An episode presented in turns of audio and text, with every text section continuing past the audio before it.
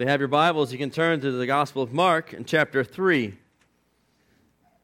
Thus far through the Gospel of Mark, our focus has been on uh, the identity and authority of Jesus. That's what's been repeated over and over again. I hope that's getting ingrained in our hearts and in our minds. And that transitions us really to another question. Well, so what are we going to do about it?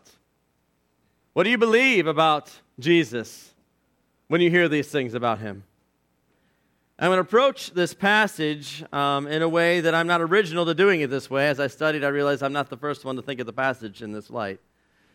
But many of you are familiar with C.S. Lewis and how he wrote about how when you read the Gospels, you can't just conclude Jesus was a nice man or a, a powerful teacher alone. The world would like to kind of put him into that kind of a category.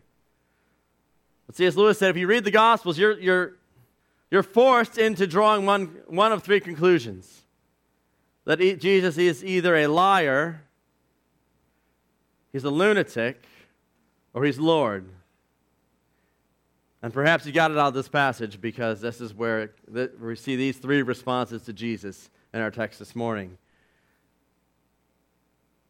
The things that Jesus says about himself are so bold and extraordinary, it forces us to draw these conclusions. We, we can't make a middle ground here.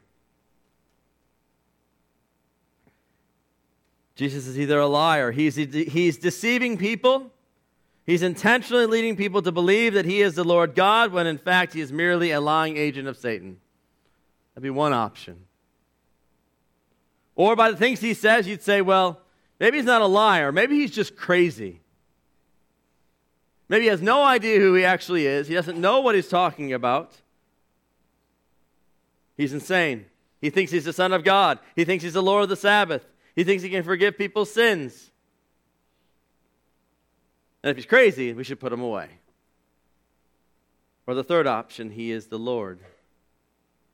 He is, in fact, who he says that he is, that he is the Son of God who has authority to speak and act as God. And if that's the case, then he should be believed and he should be followed. So I'm going to read our text this morning.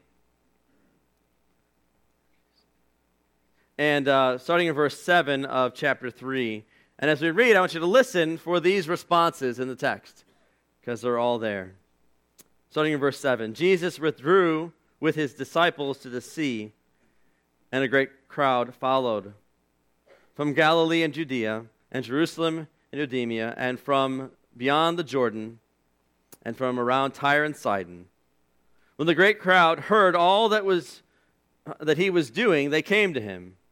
And he told his disciples to have a boat ready for him because the crowd, lest they would crush him. For he had healed many, so that all who had diseases pressed around him to touch him. And whenever the unclean spirits saw him, they fell down before him and cried out, You are the Son of God. And he strictly ordered them not to make him known. And he went up on, a, on the mountain and called to him those whom he desired, and they came to him. And he appointed twelve, whom he also named apostles, so they might be with him, and he might send them out to preach and have authority to cast out demons.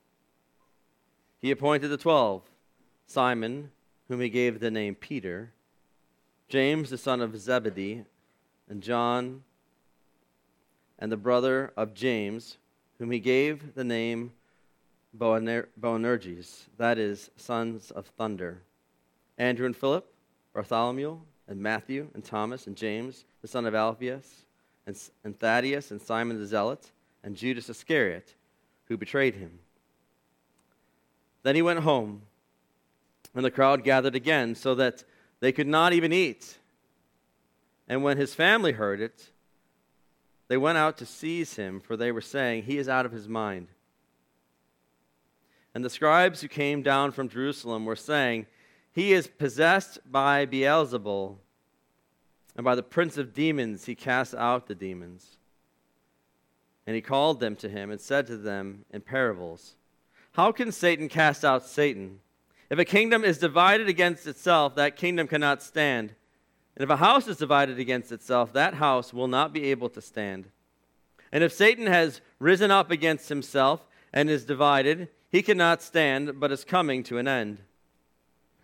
But no one can enter a strong man's house and plunder his goods unless he first binds the strong man. And indeed, he may plunder his house. Truly I say to you, all sins will be forgiven the children of men, and whatever blasphemies they utter. But whoever blasphemes against the Holy Spirit never has forgiveness, but is guilty of an eternal sin for they were saying, He has an unclean spirit. And his mother and his brothers came, and standing outside, they sent to him and called him. And a crowd was sitting around him, and they said to him, Your mother and your, your brothers are outside seeking you. And he answered them, Who are my mother and my brothers? And looking around at those who, were, who uh, sat around him, he said, Here are my mother and my brothers. For whoever does the will of God, he is my brother and sister and mother. So let's look at the three responses that we have to Jesus in this text. The first group saw Jesus as a liar. The first group saw Jesus as a liar. Now, this, of course, starts in verse 22. These are the scribes, these are the Jewish leaders coming down from Jerusalem.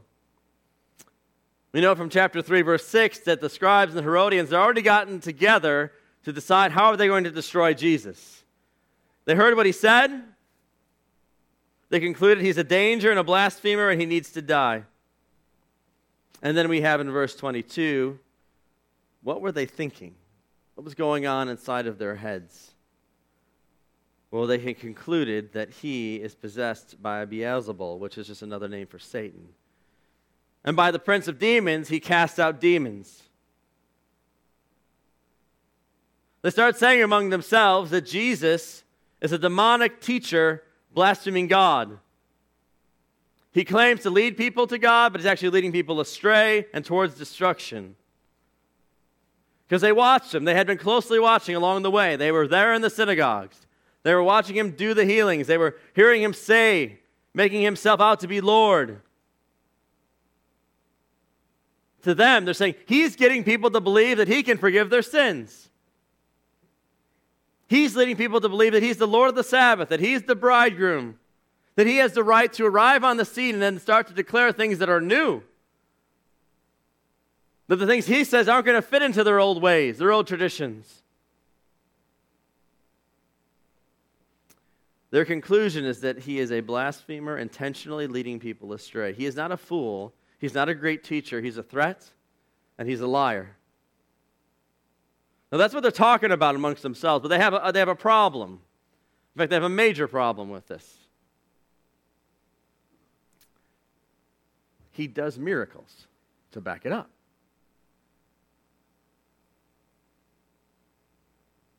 The lame are walking, the lepers are cleansed, the sick are made well. The demons are being cast out. And the facts are indisputable. They have seen it with their own eyes. The word is getting out. The testimonies are everywhere. It's hard to say he's a liar, but then have him do all these miracles.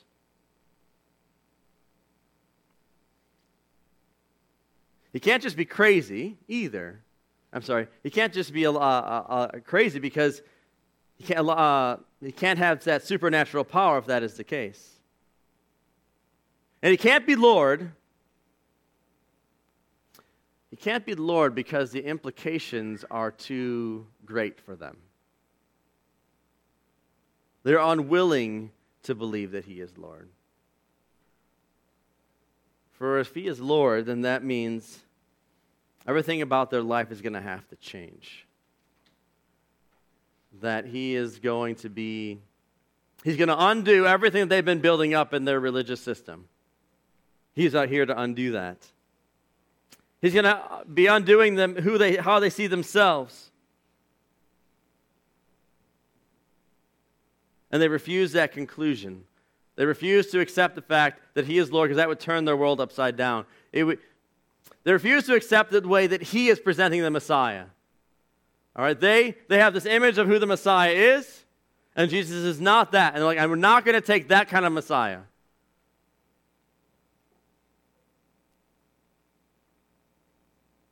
You know, that's the case for many people. There are a lot of people in our world who don't believe Jesus is Lord because they don't want to believe it. And they don't want to believe it because the implications are too great. Everything in their life would have to change.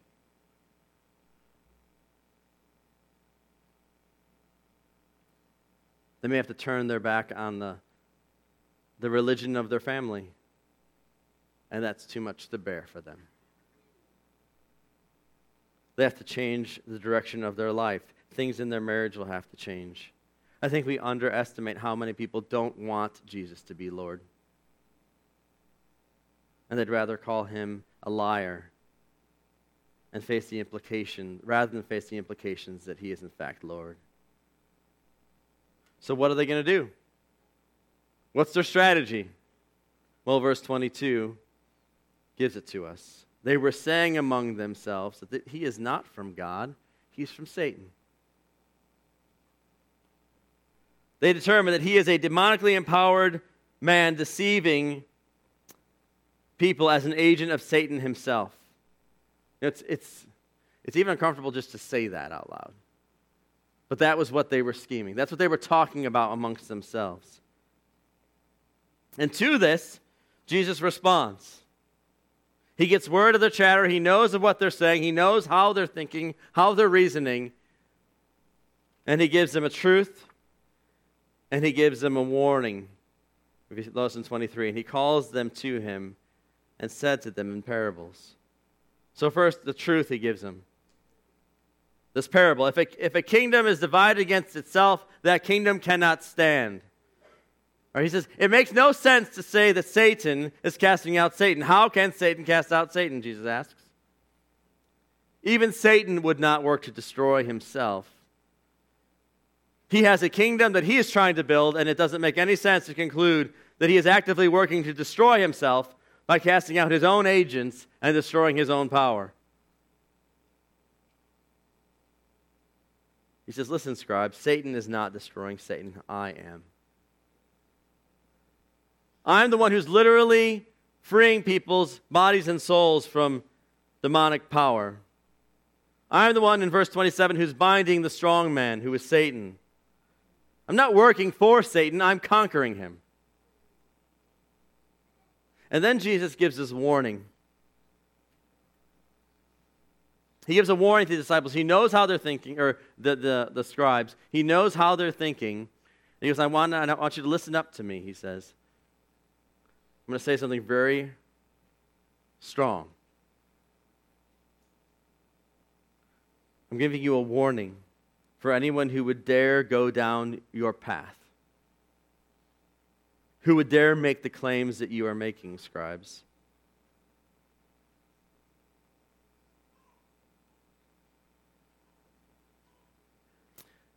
The most egregious thing, he says, you could say about me would be to say that I am not working by the power of the Holy Spirit, but instead to claim that I am working by the power of Satan.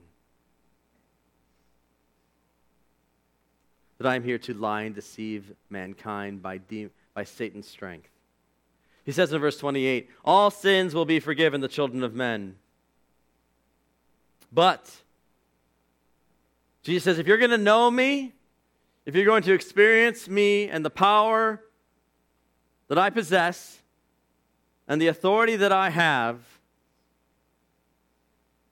and then call me an agent of Satan, then you are hopelessly lost in your sin. And that sin never has forgiveness. I'll read it again. Truly I say to you, all sins will be forgiven, the children of men. But whoever blasphemes, and whatever blasphemes they utter, but whoever blasphemes against the Holy Spirit never has forgiveness, but is guilty of an eternal sin. You know, that's a difficult passage. Clearly, in the context, it seems to be describing the sin the Pharisees are engaged in here. Let me say a few things. Notice that the sin that is the worst of all sins is a religious sin. It doesn't say adultery, it doesn't say lying, doesn't say greed. it's a sin of religious people. It's a rejection of the person of Jesus as the Son of God, working by the power of the Holy Spirit. And the implications are clear in what Jesus is saying to these men. There is more hope for the worldly tax collector than the self righteous rabbis from Jerusalem. And it's a shocking thing that he says to him. It's a scary thing that he says to him. We see a similar thing stated in the book of Hebrews, chapter 6. It says this For it is impossible in the case of those who have once been enlightened, who have tasted of the heavenly gift, and shared in the Holy Spirit, and have tasted of the goodness of the Word of God and the powers of the age to come, and then to have fallen away, to restore them again to repentance, since they are crucifying again the Son of God to their own harm and holding him up in contempt. To turn from Christ after having heard the truth, having experienced the goodness of God, having tasted the work of the Holy Spirit, and then to declare it all deception from the devil. Jesus says this is the most dangerous of all spiritual conditions. To be in that place is to face an eternity without forgiveness. To think that way, to believe that, crushes a soul for eternity. They had, they had seen it all, they've been right there. They were witnesses of Jesus himself. They had seen him preach and teach and heal and save. And say, you know what? That's not the work of the Holy Spirit. That's the work of Satan. That is the most dangerous place a human soul could ever be in. And it raises the question is it possible to harden your heart beyond repair? You know, it makes us uncomfortable, perhaps even to ask that question, because we know of the power of God's grace to save anyone, right? The power of God's grace can save anyone, and it's true. Even Paul, the persecutor of the church, could be saved. But at the same time, I don't want to dull the sharp edges of these, this verse. I don't want to soften it so the blow isn't as hard. Sometimes Jesus' words are uncomfortable, and that is by design. Jesus is intending the scribes to be uncomfortable. You see it? Like, he wants them to be uncomfortable, he wants them to be nervous. That was his whole point. We should read that. Say, I, I never want to be that one. I don't want to ever be the one who would encounter the power of the Holy Spirit in Christ and then call Jesus a liar and an agent of Satan. It's a fearful thing to fall into the hands of the living God. Psalm 2 Be wise, be warned, O rulers of the earth. Serve the Lord with fear and rejoice with trembling. Lest, I'm sorry, kiss the Son, lest he be angry and you perish in the way, for his wrath is quickly kindled. But blessed are all who take refuge in him.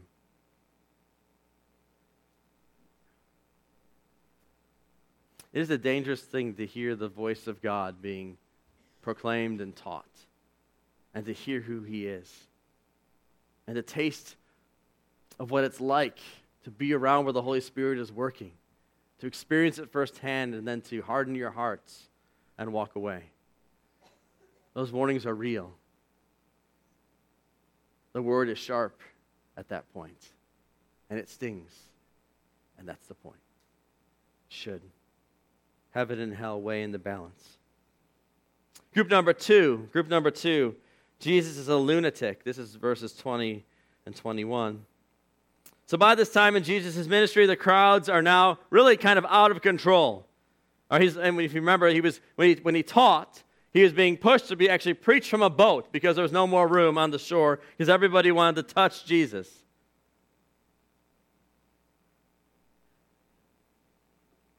He's a celebrity who has the authority to teach and the power to heal and deliver. Now, at this point, you remember, Jesus is really an itinerant preacher. He is going from town to town in the region of Galilee. He's away from his family, he's, he's away from Nazareth, those he had grown up with. And they start talking amongst each other back in Nazareth, and, and they're saying things. Are you hearing what Jesus is doing? Like, do you hear what's going on with Jesus?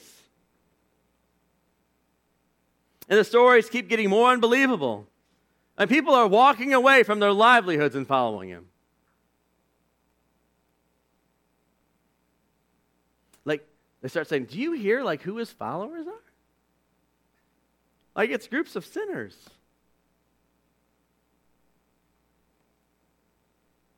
But most relevantly, I think, to this passage, they might be saying, okay, this is getting really serious now. The, leaders from Jerusalem are coming and they want to kill him.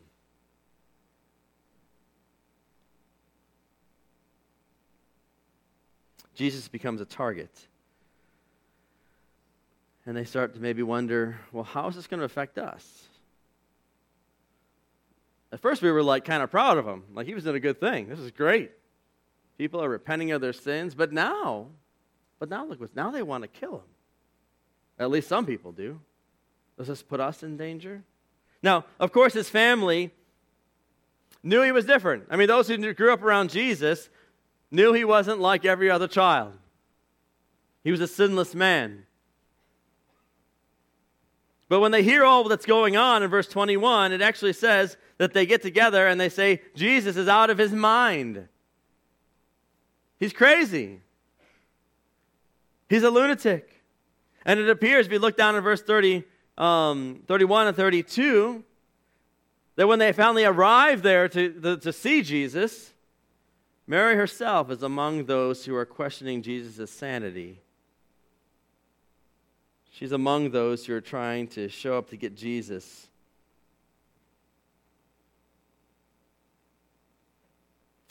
Even though she knows, because she was told by God an angel who he is, she's confused by, and even on this point, wrong about Jesus. Perhaps out of a desire to protect him. Or maybe she was getting embarrassed or ashamed of how things were going.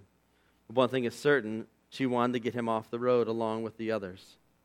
And so it says in verse 1 that they 21, I'm sorry, that they went out to seize him. This is, this is the kind of a word we'd say they went out to arrest him. They wanted to take him. This was not an invitation. Hey, Jesus, why don't you consider coming home? This was an intervention. You know? When somebody has a problem, Maybe someone's addicted to drugs and the family gets around, the closest friends get around, they say, We're going to invite them over, we're going to get them in the room, we're going to lock the doors and have an intervention. We're going to, we're going to speak the truth to you, we're going to kind of uh, try to knock some sense into you, and we're going to take you home. We're going to deliver you from this, we're going to intervene and seize you. That's what they're trying to do here.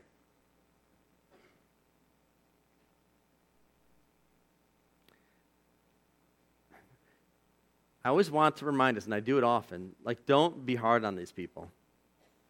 We know the story. They did not know the whole story. They're trying to figure out with their own eyes what is going on here. And if someone were doing these things, some of us in this room would be saying, maybe he's just crazy.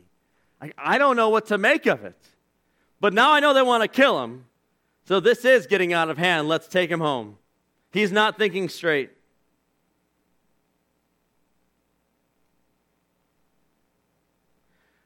an application point for us on this. Um, if you stick too close to Jesus, the world is going to call you what they call him. If you decide, I'm going to walk faithfully with the Lord, I'm going to try to, I want to know Jesus and I want to walk with him. I want to do what he asks. I want to love in the way that he calls me to love him. If you start to actually live that way, people are going to say things like, you know what? Sarah's gotten a little crazy. I mean, Jesus is great and everything, but this is getting a little out of hand. If you stick close to Jesus, you too will be labeled as a radical who is taking things too far. Remember the words from John 15. These are Jesus' words. He says, If the world hates you, know that it has hated me before it hated you. If you were of the world, the world would love you as its own, but because you are not of the world, but I chose you out of the world, therefore the world hates you. Remember the word that I said to you A servant is not greater than his master. If they persecuted me, they will also persecute you. If you bear Jesus' name up in front and center in your life, work, or your family gatherings, or with the guys at school, then you're going to bear the scorn and the mockery and the hatred and even the destruction that Jesus bore.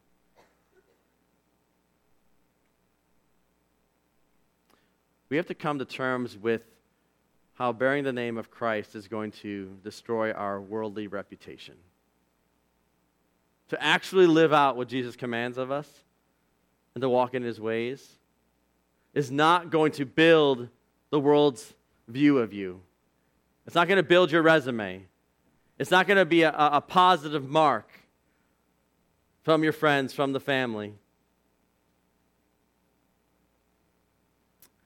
Bearing the name of Jesus is a call to also bear the shame that Jesus bore. In Hebrews 13 13 says this Therefore, let us go to him, go to Jesus, let, us go to Jesus outside the camp and bear the reproach he endured. For here we have no lasting city but we seek the city that is to come. Jesus was, was crucified outside the city, and he bore the reproach. He bore the shame. He bore the scorn. He bore the mocking. There's a crazy man up there. Or, in some cases, there's a liar up there. He was called all of those names wrongly. And then Hebrews says, Now you go out there with him. You go out where he was, and you bore the reproach. You bear the shame. And nobody in this room wants to go out there and do that because it's hard. It ruins our reputation. It kind of puts a hamper on our plans for life.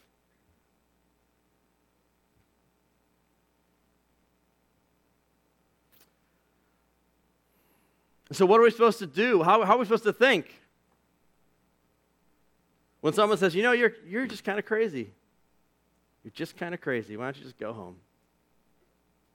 Or maybe even harder, your kids come to you and say, Mom, you're crazy. Why don't you stop?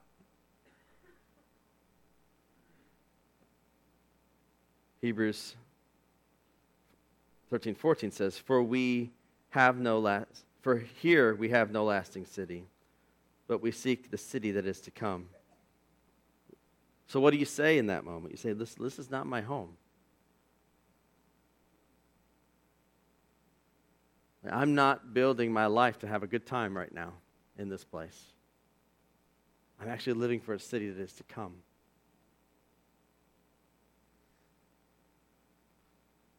So I'm going to endure the shame. I'm going to endure the mocking. I'm going to endure the lower grade.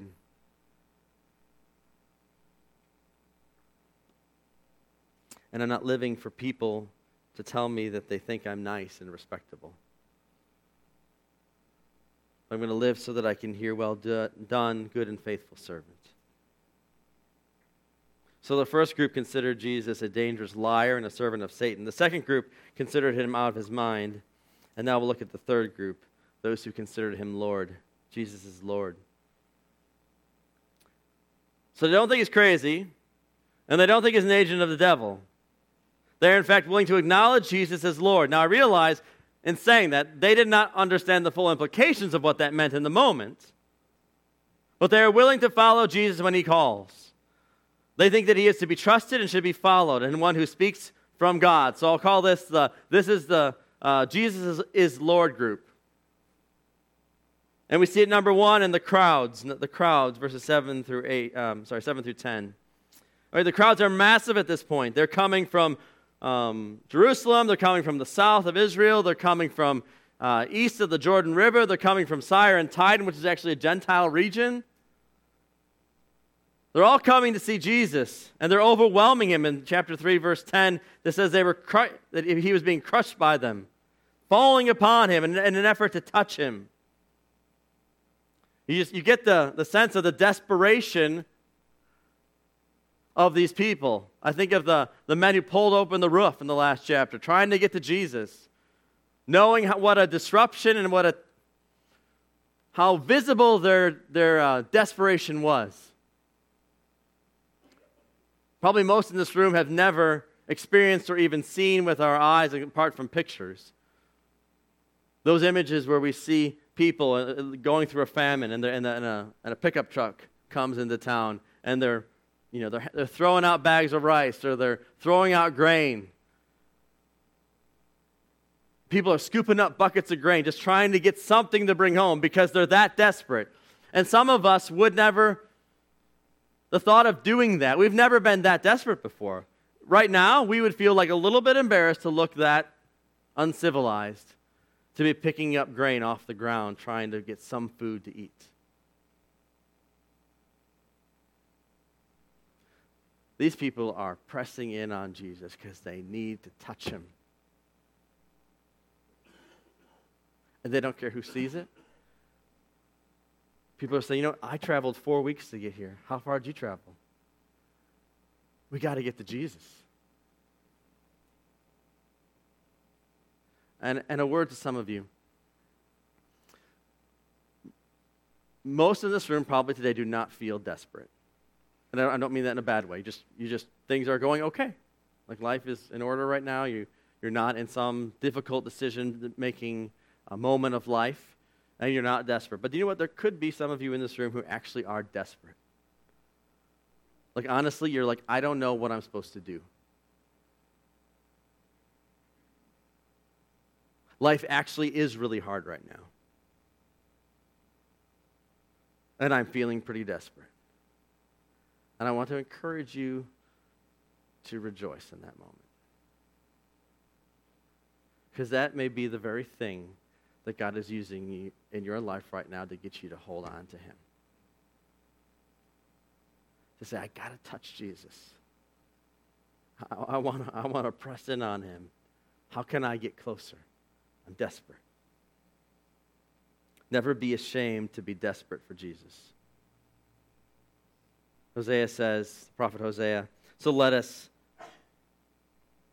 so let us know, let us press on to know the Lord. Don't ever be ashamed to press on to know the Lord.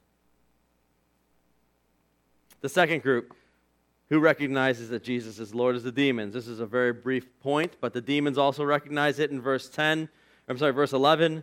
When Jesus went around, they cried out, You are the Son of God. The demons knew that he was not a lunatic, and they knew he wasn't a liar. The spiritual world knew that Jesus and knows that Jesus is Lord. The next group are the disciples. Mark records the 12 men who now follow Jesus and known as apostles, as Jesus calls them. These men have left their families, their careers, to go where Jesus goes and stay where Jesus stays. The reason is that they believe that Jesus is who he says he is. And God names them apostles or messengers. There's ones who, who are commissioned to take the message of Jesus and they're being called into training. And they're being called into training to live and to die for the sake of Jesus, their Lord. Jesus knows that's what he's training them for. He says, I want you to come be with me. And when he does that, I want you to know he knows they're going to die for it.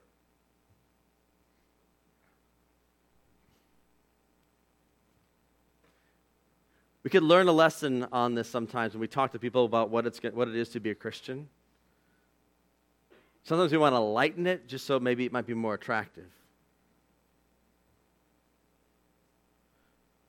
When we're calling someone to Christ and we're sharing the gospel with someone, I want you to know that the cost may be high. Not everyone's going to die for him, but the cost is high. Jesus says, I want you to come follow me. He knows what this is going to take them. And how are they going to learn to follow him? They're going to be with him in verse 14. Do you see that? He calls them that they might be with him. Jesus' method for training his disciples is to be with them. If we want to know how to be ready to live and die for Jesus as our Lord, then we must respond to the call to be with Jesus. Knowing about Jesus is not enough to sustain us. You must know him. You must experience what it is to be with him, to walk by faith and not by sight. Walking by faith is an experience of life. I need to learn to walk by faith and not by sight. I need to, I need to know His forgiveness. I need to, to experience the patience of God and His love. I need to know the mighty power of His conviction of sin and then also know what it is to have rejoicing in the forgiveness that He gives. Paul says, I count everything as loss compared to the surpassing worth of knowing Christ Jesus, my Lord. He knew Jesus. He walked with them. He knew what, what it was to rejoice and worship Jesus. And they were going to be with him that they might know him. And then from this place of knowing him, he sends them out to preach and to cast, uh, cast out demons in his name. As their Lord, he commissions them with this message and the power to spread it. Because true and living discipleship is built on the lordship of Jesus as the master and the, and the submission to his mission. And don't ever forget verse 19. Whenever it lists the disciples, it, it, it, puts Judas in there and it, and it says that he is the one who betrayed him. To walk among the chosen of God does not make you one. Because one day Jesus would betray, I'm sorry, Judas would betray Jesus. He, re- he would reject Jesus' identity, he would reject Jesus' authority. And he would join in with the Pharisees who crucified the Lord of glory. The call to lordship is the call of every disciple of Jesus. The last group here, the true family of Jesus. Mark ends this section with a clarifying statement from Jesus about who Jesus' true family is. So his, his family is knocking at the door, trying, Mary's there, brothers are there, trying to get to Jesus. Jesus says, Who are my brothers and sisters? And then he says in verse 34, Here are my mother and my brothers. For whoever does the will of God, he is my brother and sister and mother. Jesus' biological family and childhood companions thought that he was crazy and they were there to seize him. And in that moment, Jesus says, It is those who do the will of God who are my family.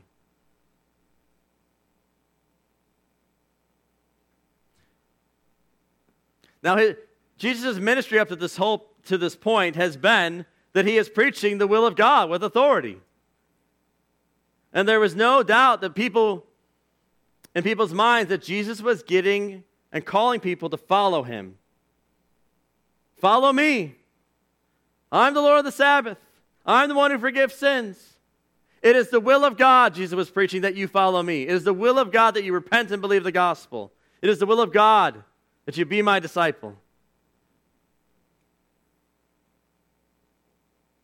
Calling people to the obedience to obey God was calling them to follow Him. That He is their Savior.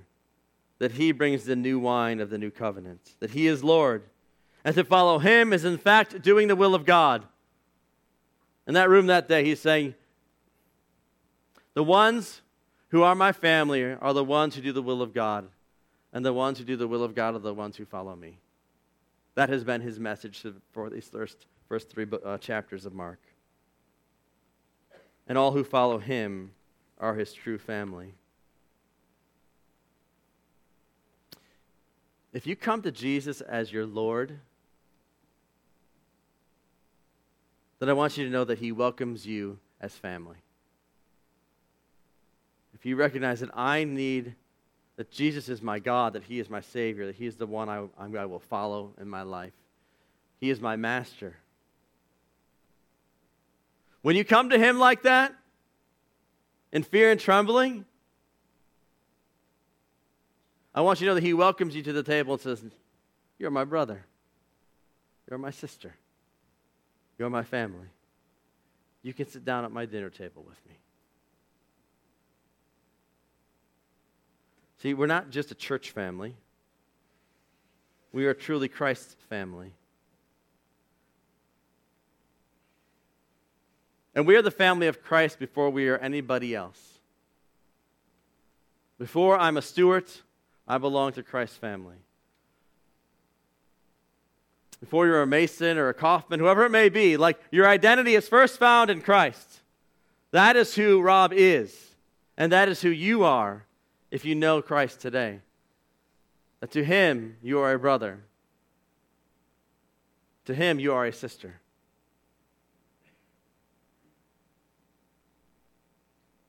Our flesh and blood may fail us, abandon us, call us crazy, write us off, persecute us, or forsake us. But Jesus is no such Lord. He does no such thing. He is a good Lord and a faithful Savior. We're about to partake of communion together. And we talk about uh, this is for those who have a personal relationship with Jesus, and it's good that we say that. This text drives us to say that, in fact.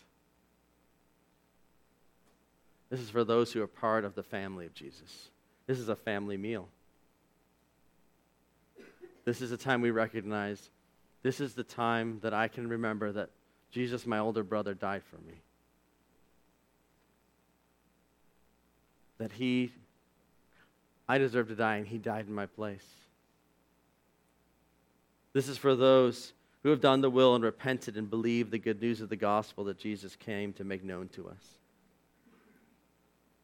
He died that we might have life, and he is no liar and he is no lunatic. He is and will ever be Lord. So the question is do you believe that today? His death was not the death of a holy prophet or a radical teacher. He was the Lord who gave himself up for us. And in the celebration, we are being called to unite. It reminds us that we are united to Him and we're united, united to each other because of what He's done. And it shouldn't be, well, put it this way if your brother died, you wouldn't take it very lightly. And if you don't know Jesus today, this isn't for you. It could be. It could be if you're willing to say Jesus is actually Lord. That He's the Lord who died for my sin. That He's the Lord who welcomes me His table. In this, we remember His sacrifice, His resurrection, that we might have eternal life. So, everyone in this room should be bowing now in repentance and rejoicing if you know him. If you know him, you, you rejoice in the fact that your sin truly is forgiven. But you also repent and say, Lord, if there is any way that I'm not walking with you today, turn my heart around. Turn it around. Stop letting me get away with sin in my life. Change me. If you don't want to pray that, then you shouldn't come. If you don't want Jesus to change you, if you want to just stay where you're at, then you should stay where you're at. But if you do, He loves to change His, his children. He doesn't ask you to be perfect, but He does ask you to come to Him and to trust Him and to believe Him that what He offers is good. So may we take this with thanksgiving. So I'm going to pray. Then the music will start, and you can come forward, take the elements back to your seat, and we'll partake together. Lord God, we are grateful that you sent your Son to be our Lord and our Master, our Savior and our friend, and our brother. Help us to be faithful disciples. Help us to partake in this moment with, with seriousness and thankfulness because you are good, and we praise you for it. In Jesus' name, amen.